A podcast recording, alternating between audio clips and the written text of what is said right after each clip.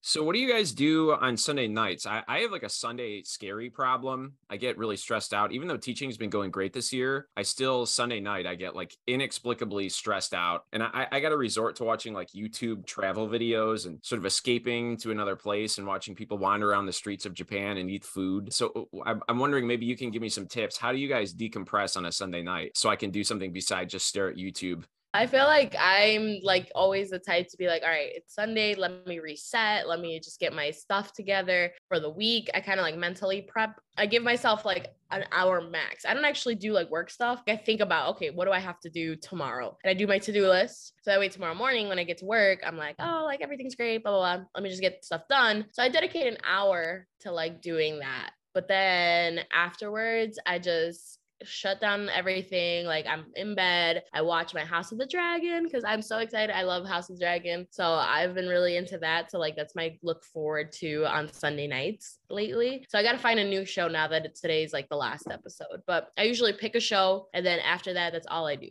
And that's my unwind because then I feel good. I'm like, oh, now I don't have to think about anything else for the rest of the day, for the rest of the night, and just enjoy. That's very nice. Apparently, the ending got leaked. I don't know if you saw that. You got to be careful on the internet. But yeah, I already saw a lot of spoilers, but like I want to watch it still anyway, so it's fine. But Just- I I heard it wasn't the best. I heard it was like season eight Game of Thrones bad writing. Oof. So. Oof. The dragon was in the house all along. Yeah, the uh, dragon was in the house. Feyer, what do you what do you do? How do you unwind? You don't strike me as a Sunday scary guy. Are you a Sunday scary guy? Not so much. I mean, I've had I've battled with it many many a time the sunday night blues but usually well in the fall it's watching football. That's kind of my sunday unwind routine. Aside from that usually it's just visiting my dad or playing golf or i don't know doing something outside you know just kind of just kind of uh trying to live live life you know? Life is for the living. You got to get out there and live that's nice. The hands on, you're actually doing something, which is probably better than me just festering on the couch. Yeah. Yeah. That might be a good, um, that's a good takeaway. That's a good reflection there. Cause then you feel good for the week. You know, it's like, all right, I'm doing stuff. I'm tomorrow, I'm going to do stuff. We're going to do stuff all week, make it happen. I'm going to do that tonight. Tonight, instead of watching travel videos, which YouTube specifically now only thinks I want to watch people eat food, which is weird. Like I like like Anthony Bourdain type stuff where you're traveling and eating, but now YouTube is just like, yo, you want to watch people eat cereal? I'm like, no, not really. But maybe, yeah, that's my plan tonight. I'm gonna report back next two weeks from now, next podcast. Instead okay. of festering on the couch, fermenting like a sad sack, watching travel videos. Tonight, I'm gonna I'm gonna do a thing. I'm gonna go do into my thing. yard. Maybe yeah. I'll I'll build a Lego or uh, I don't know, throw rocks at my neighbors, but I'm gonna do a thing. Well, good morning, everybody, and happy October. You're probably, hopefully, you're at the end of the first quarter of your school year. I know we just wrapped up our first quarter, so you could do this three more times, right? You did one quarter, you can do three more. It's no, no problem. Well, I'm Scott Feyereisen with you as always. This is the Teach 4X Network podcast. And with us this morning, the, the steely eyed missile man himself, Erik Johnson. What's going on, Erik? Not much, Mr. Feyereisen. I'm feeling awake. I've got a Dixie cup full of like some sort of creme brulee flavored coffee. It says currently caffeinating. Yesterday I had one that said yes Queen. Today I'm currently caffeinating. Mm-hmm. And you know, maybe tomorrow I'll be a boss B. We'll see what the next coffee cup says. Where you where are you getting these coffee cups? Uh, this was from Walmart. There's I, have been hitting up. I got a sink issue in my kitchen, so I got to use disposable dishes. I'm not normally a disposable guy. All right, I, I don't want you know some turtle choking on this coffee cup or whatever. However, the last two Target trips, there's been no disposable coffee cups. I don't know. There's maybe a Target shortage. I hit up the Big W Walton family. They hooked me up with these. They're kind of small, but again, they got the cute phrases on them. Currently caffeinating, so that's me. Currently caffeinating. All those ones we have in the office. Oh, really? Well, I definitely didn't just steal like five or six from work so I could get through the weekend. No, you'd not do that. absolutely not. You'd never do that. There's a lot to unpack there from that statement, but we gotta we gotta get Miss Huirache in here. Jessica, How are you doing today? I am splendid. I went to a Halloween party yesterday. It was fun. Me and William were SpongeBob and Doodlebop. It was a cute costume. We forgot to take pictures, but it was fun. It was great. But this morning, I feel like I'm just waking up, getting ready to start my day. The first thing I'm ready to do is start a podcast this morning. What about you, Feyer Scott Feyereisen? I, I, what do you got cooking, man? Well, you know, uh, Friday we had the big senior night football game, so that was a lot of running around, and uh, it was quite a load off. So after that, I was uh, a lazy lazy bones yesterday and uh went out to eat with my wife had a little dinner dinner date. It's always a good idea. You got to date your date your wife date your spouse. And then today i've got some rousing football games to watch maybe go see my dad. And yeah i'm just kind of just chilling you know vibing. We got some good autumnal vibes here, some jolly educators. You know, uh, sometimes this year I, I'm feeling pretty broken down, but it's nice to see. You know, I, I've I've got some some good vibes cooking in here. That's great. I feel like the weather has been really helping. Like yesterday and today are gorgeous out. Like right now, the sun is glistening on my face. I feel alive. Like it's it's great. The weather's been great. yeah Erik you got creme bru- brulee coffees or something tell me more about this bougie coffee that you got what's going on over there Uh, so I got some like dank ground Starbucks coffee that kind of tasted like cigarettes. Now I, I I accept all kinds of coffee. I'll drink cheap coffee, expensive, gas station, hipster, Yeah. pour over, you know, You're whatever. very yeah you're very inclusive with your coffee Yeah, exactly. Equitable coffee drinking. yeah And I saw this Starbucks, you know, it was on sale. It was their regular like store roast. And I'm like, okay, it'll just taste like I'm getting Starbucks, sure. But it tastes like cigarettes to like a high degree, to like a strange, like, do I call this in degree? Like, was someone smoking at the coffee factory? It's gnarly. And the house smells like the house gets like a like a sort of like Eastern European bus station smell when I make it. So I grabbed something flavored because I thought at least it would smell nice. You know, I don't have to worry about my bird's tiny lungs inhaling this weird cigarette smoke scented coffee.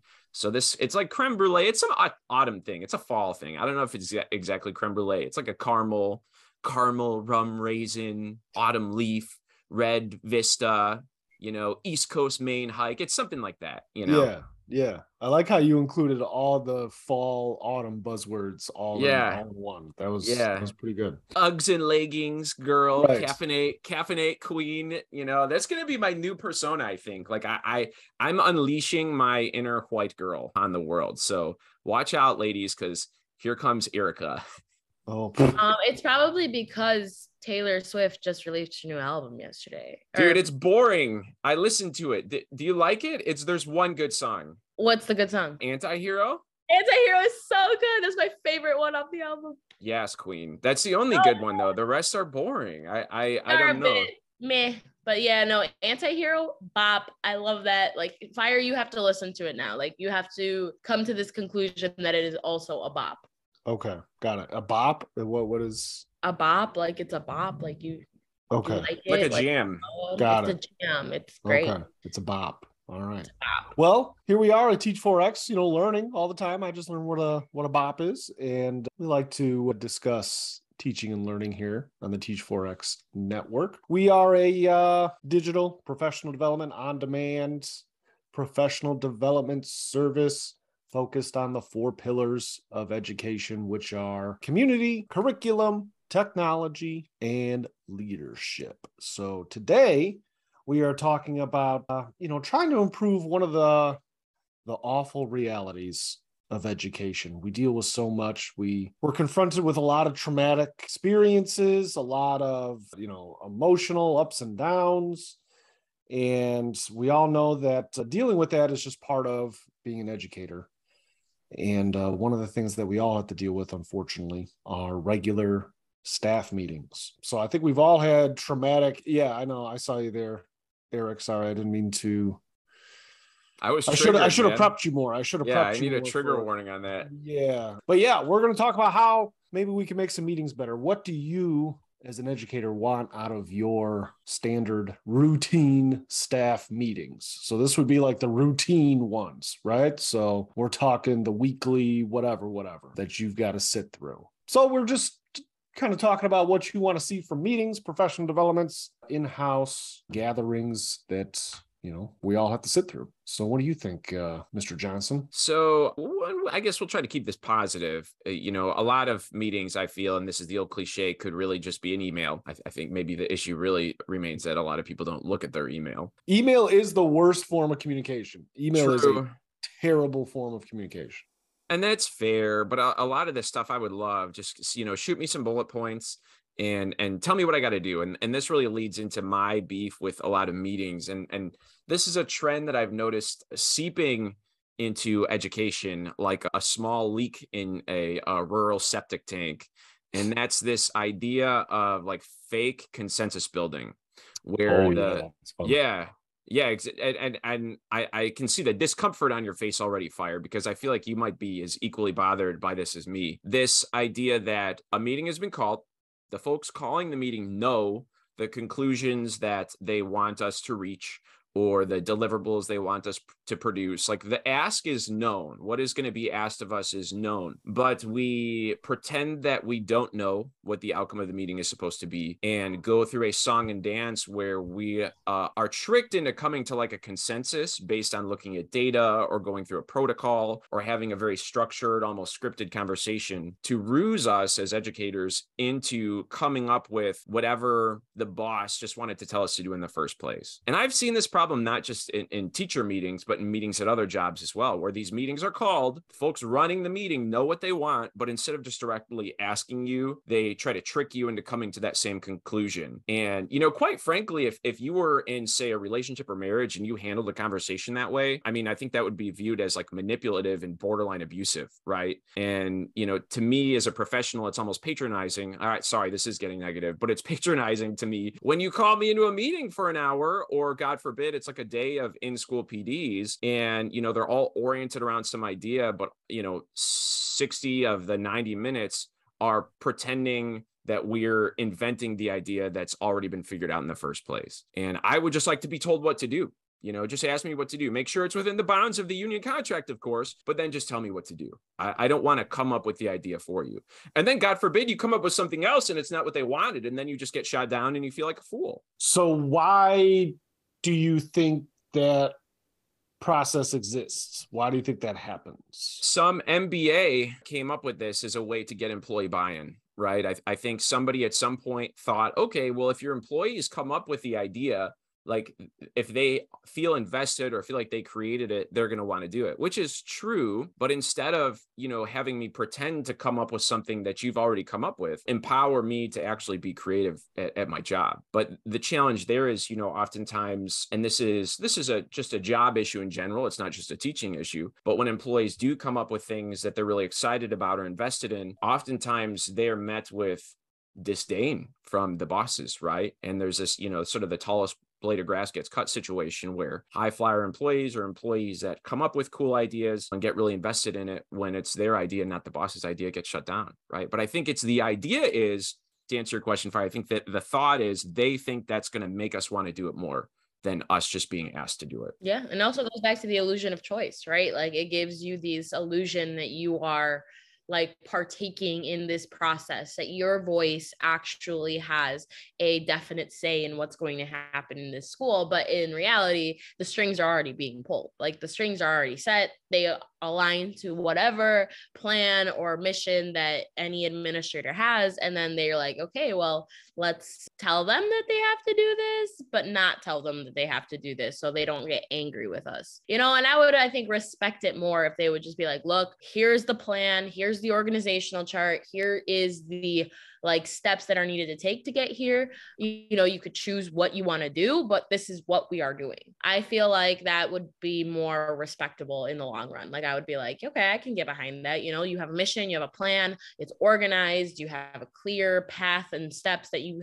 need to take to get there. And yeah, I think that's really what I always crave in terms of like professional development type stuff is like organization. Like I need to see the plan. Like I need to know exactly you know where we're going so I can have buy-in. Yeah, and that plan should be succinct too. You know, I don't need a 40 page Google Doc. You know, if, if they if the boss needs to have a 40 page Google Doc to rationalize their decision, that's fine. Mm-hmm. But give mm-hmm. me the bullet points, give me the goals, give me how it aligns to the school, and tell me what to do. I'd, I'd be curious, Feyer. What's your take on this? Are are you in the same boat? Are you as bothered by this as as maybe we are? Yeah, yeah, it's it's very bothersome. It's hard because then you it's like railroading both ways and it's kind of damned if you do damned if you don't because then if you just say here's what we're doing and here's why we're doing it and people say well how come this wasn't brought to me earlier Yeah. and i didn't have a chance to say and it's like well you didn't have anything productive to say that's why nobody asked you Yeah. um so there's some of that but i to your point i mean you guys are all you're spot on with everything but it all has to happen like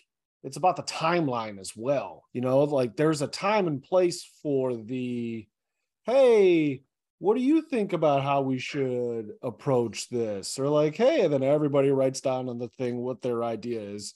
But that should be happening like a year before actually like putting it in play you know? And too many times i feel it's as though all right we're going to have the meeting today. What here's the problem. What do you think? And we already have the solution and then okay and uh, obviously you're going to arrive at our solution because we're going to talk about it for 10 minutes it's not like we're really going to unpack this or anything Right. and then Right. I think that plays a lot into the school year too, which is weird, is that we have this bizarre, arbitrary school calendar where where we're all operating in this weird timeline, you know, where it's got to be done by June or it's got to be done by because then everything resets in August and then it's it's kind of weird, I think. The timeline is a big issue, Feyer, and I, I'm glad you mentioned that because you know, and I'm sure it happens at different schools. In in our district, before the school year starts, we have a week of PD where all this stuff is. You know, we try to figure it all out, and maybe we have some meetings at the end of the year too,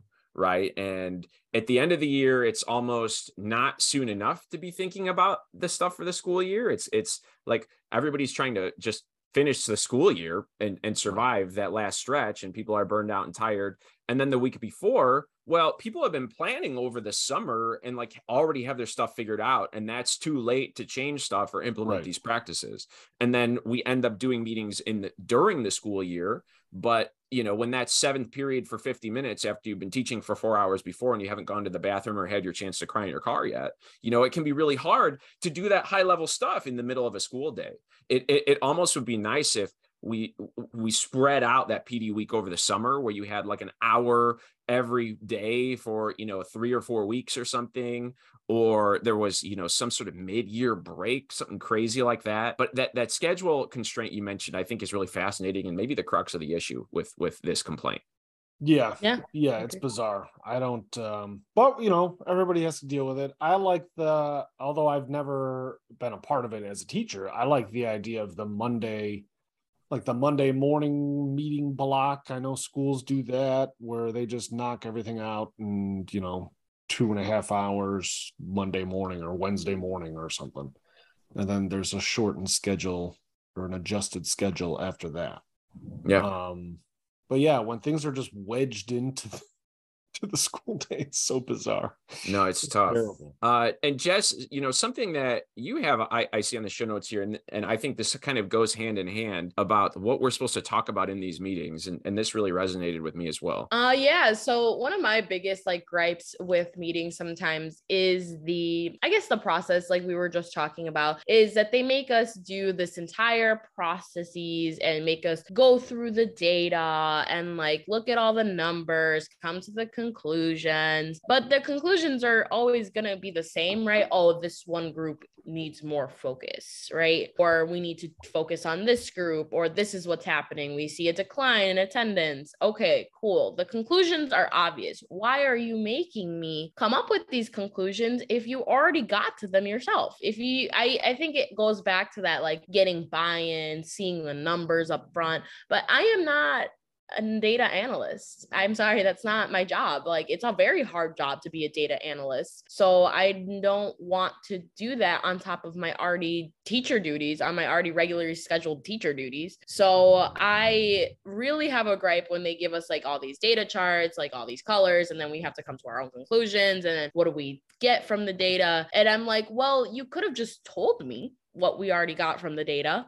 you could have told me which groups we need to focus on or what we need to what issue is arising in our school. Tell me what we need to or tell me what it is that we need to like fix or get started on in terms of projects and then i can come up with a plan all right so we are wasting time, school time, because like you guys said, we have this weird arbitrary calendar that doesn't really allow us a lot of meeting time except for like in the middle of the day, right? So now I have to stop my whole routine of my day of my teaching responsibilities, come to this meeting, analyze this data, and there's not even anything that I can really do with it yet, you know? It's only coming to the conclusion and then the next part is now let's come up with a plan when we could have just come up with a plan in the first meeting, you know? So I think that's really my biggest gripe is because I don't want to waste time doing this if someone else can already do it. Like, why do I have to sit here and analyze this stuff when we have someone on our payroll who is who's meant to do that, you know? So I personally would love, love, love to see just the charts, right? I would I would still look at them, you know, be like, oh, okay, cool, makes sense. The conclusions, all right. Oh, admin, here are the conclusions. Attendance is down 13%. What's the game plan? And then the whole meeting is about game plan. Okay, what can we do to help with attendance? Or what can we do to help our focus groups in which we need to get their scores up or something like that? I would much rather do that than sit there and analyze the data. And then the next meeting a month later, we got to come up with a plan, you know? Makes sense to me. Yeah. Makes sense to me. We got to put you in charge of more stuff. I'm tired. I can't be more in charge of stuff. yeah, we should. You should get your principal certificate. You could be an AP, Jess. Yeah, honestly, I just AP yeah. Jess. That's who. That's who you would be. You'd be AP Jess. Oh my god. AP Just podcast. I think um my my beef with looking at data in meetings beyond, you know, this this thread where we like to just kind of be told what the ask is and what the conclusions are is I find it hard to identify with just purely quantitative data especially. And I think anecdotal data from our own classrooms or from students stopping into meetings, just narratives of the issue, I think that's a lot easier to to jump onto and determine action items from. I would love to hear more about what's happening happening in individual teachers' classrooms and the challenges or things that they have that are going well, or have the opportunity to talk about what's going on in my classroom and the challenges I'm facing, the lessons that have gone well, and using that anecdotal data as um, the driving force be- behind instructional decisions and and sort of administrative decisions and then just having that quantitative data as a backup right? That's that's the the the hard information that can back up and rationalize our decisions but when talking about this stuff i think anecdotal data would be a lot more powerful to look at. Yeah that makes sense especially in what we do where the anecdotal data you know it's all about the student experience and that is very hard to uh, to quantify but if you just you know ask a student what their experience was they'll tell you. They'll tell you whether it stunk or it was awesome or they feel great or it was whatever. So yeah that's where that you know using that qualitative and and putting that in front of staff so you could start to develop some sort of a response. Yeah i don't know why i i don't it, it, seems like one of those weird obvious questions like why why have a meeting where you put all the bar charts in front of everybody again? Why we do this again? Um one of the better things i think is instead of the grade level stuff is just your students. I feel like that's a a much better approach if you are going to do the the hardcore quantitative stuff is then well then just show me my kids the kids in my classroom. I don't want to look at the entire sophomore class. I can't i can't you know i could barely i could barely help the 30 kids in class much less you know i'm the i'm in charge of the reading program for 800 kids and they're all below reading level. Like I, yeah, they all need to be better at reading. I don't know. That's my conclusion. That's what the data tells me. So yeah, that could be very frustrating. Yeah, you you when it's so large scale, you kind of dissociate from it a little bit. You know, it's when you hear the news and it's talking about like global warming, for example. It seems like such a big problem. How in God's name could I do anything about that? But mm-hmm. then you mm-hmm. hear about something small. Oh, you know, I don't know the the lake in your community is drying up. Okay, well, maybe I can do something about that, right? And I, I think it's the same Feyer. I, I I really appreciate that. That stuff about your students and we've done uh, meetings like that at our school and and those always stuck out to me where you get you know some crazy spreadsheet and it's all your kids and right. you can see their scores or where they're struggling or when we are doing anecdotal like SEL surveys to again our students, I, I find I get a really good barometer of what's going on in the school building when I pull just my kids. And those are just the kids that bother to take the survey. And I've learned some amazing and some shocking things when you speak directly to the kids because they're going to tell you really what's going on. And, and I think that that like local to you in the school building information, I, I think that's that's the best. That's really cool. Yeah, and then that uh, kind of ties in with what I like to see from meetings. The local data or your classroom or your student data facilitates, you know, better actionable steps. I feel like, you know, if I see, okay, here's where this student is at with my class, okay, whether it's good or bad or otherwise, I could then immediately say, all right, well, tomorrow I'm going to do this. So I think that the actionable steps, that's what I need to see from meetings that many times I don't see. If I'm going to sit through 40, 45 minutes, I mean, if that's the work that it takes or that's what we have to do to develop a game plan or to communicate the game plan you know a lot of meeting is just the communication just having everybody be on board and, and be there and hear the same message but then at the end it's got to be something actionable. It's got to be you know all right Erik you're going to work on such and such and we're going to meet up in two weeks and can't wait to hear what happens. You know there's got to be some kind of thing to go do. Otherwise yeah what did i literally sit through this meeting for? I don't i don't know. So i like the idea of the actionable stuff and then that's where you know just uh, kind of like what you were saying just let people know what they need to do and then let them go do it. I feel like that's supposed to be your job as a leader. I think that's, but it could be easier said than done, I suppose. Jess is a course team lead. Jess, when you, you know, I'm trying to think back to my team, my time when I was on your team last year. Do you, do you give people action steps like that? I feel like a lot of times you just did the work yourself, which also is appreciated. But do you find yourself giving teachers stuff to do at the end of your meeting? Sometimes it depends on what we're working towards. So, like recently, we've been working towards like collecting data over certain like thing that we're doing, not to get too specific. But yeah, I, I guess I do, but I also like give course team time to do it, you know? So if I tell everyone, like, hey,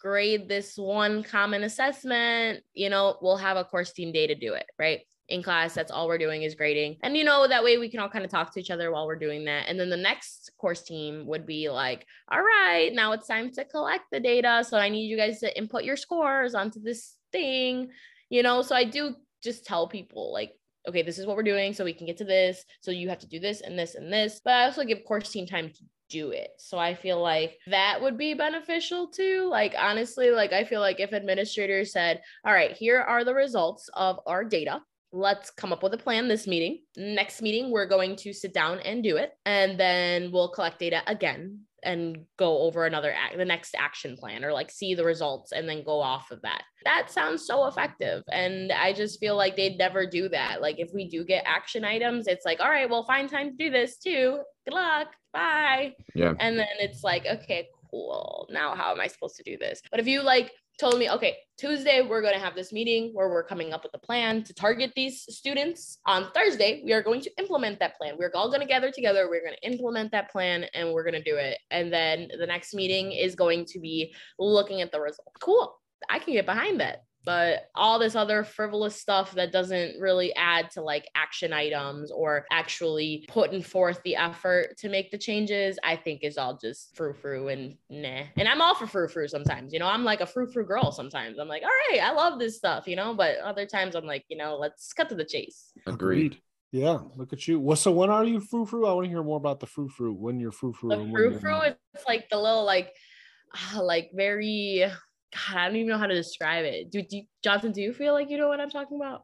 No, are you talking about like in terms of teaching or running your team, or are you just scrapbooking and have like a little stamp collection where you put the ink on the stamp like, and make a greeting card? Yeah, like I'm like a little like I, I'm like kind of like a scrapbook, like frou frou type, you know, sometimes. So I feel like sometimes I can get behind that, and other times when it's not necessary, oh no, we need to um, move it along. I'm not about to stop what I'm doing to do this little extra cutesy thing. You know, okay. I, I need to move, you know? Okay. Gotcha. Gotcha. Yeah.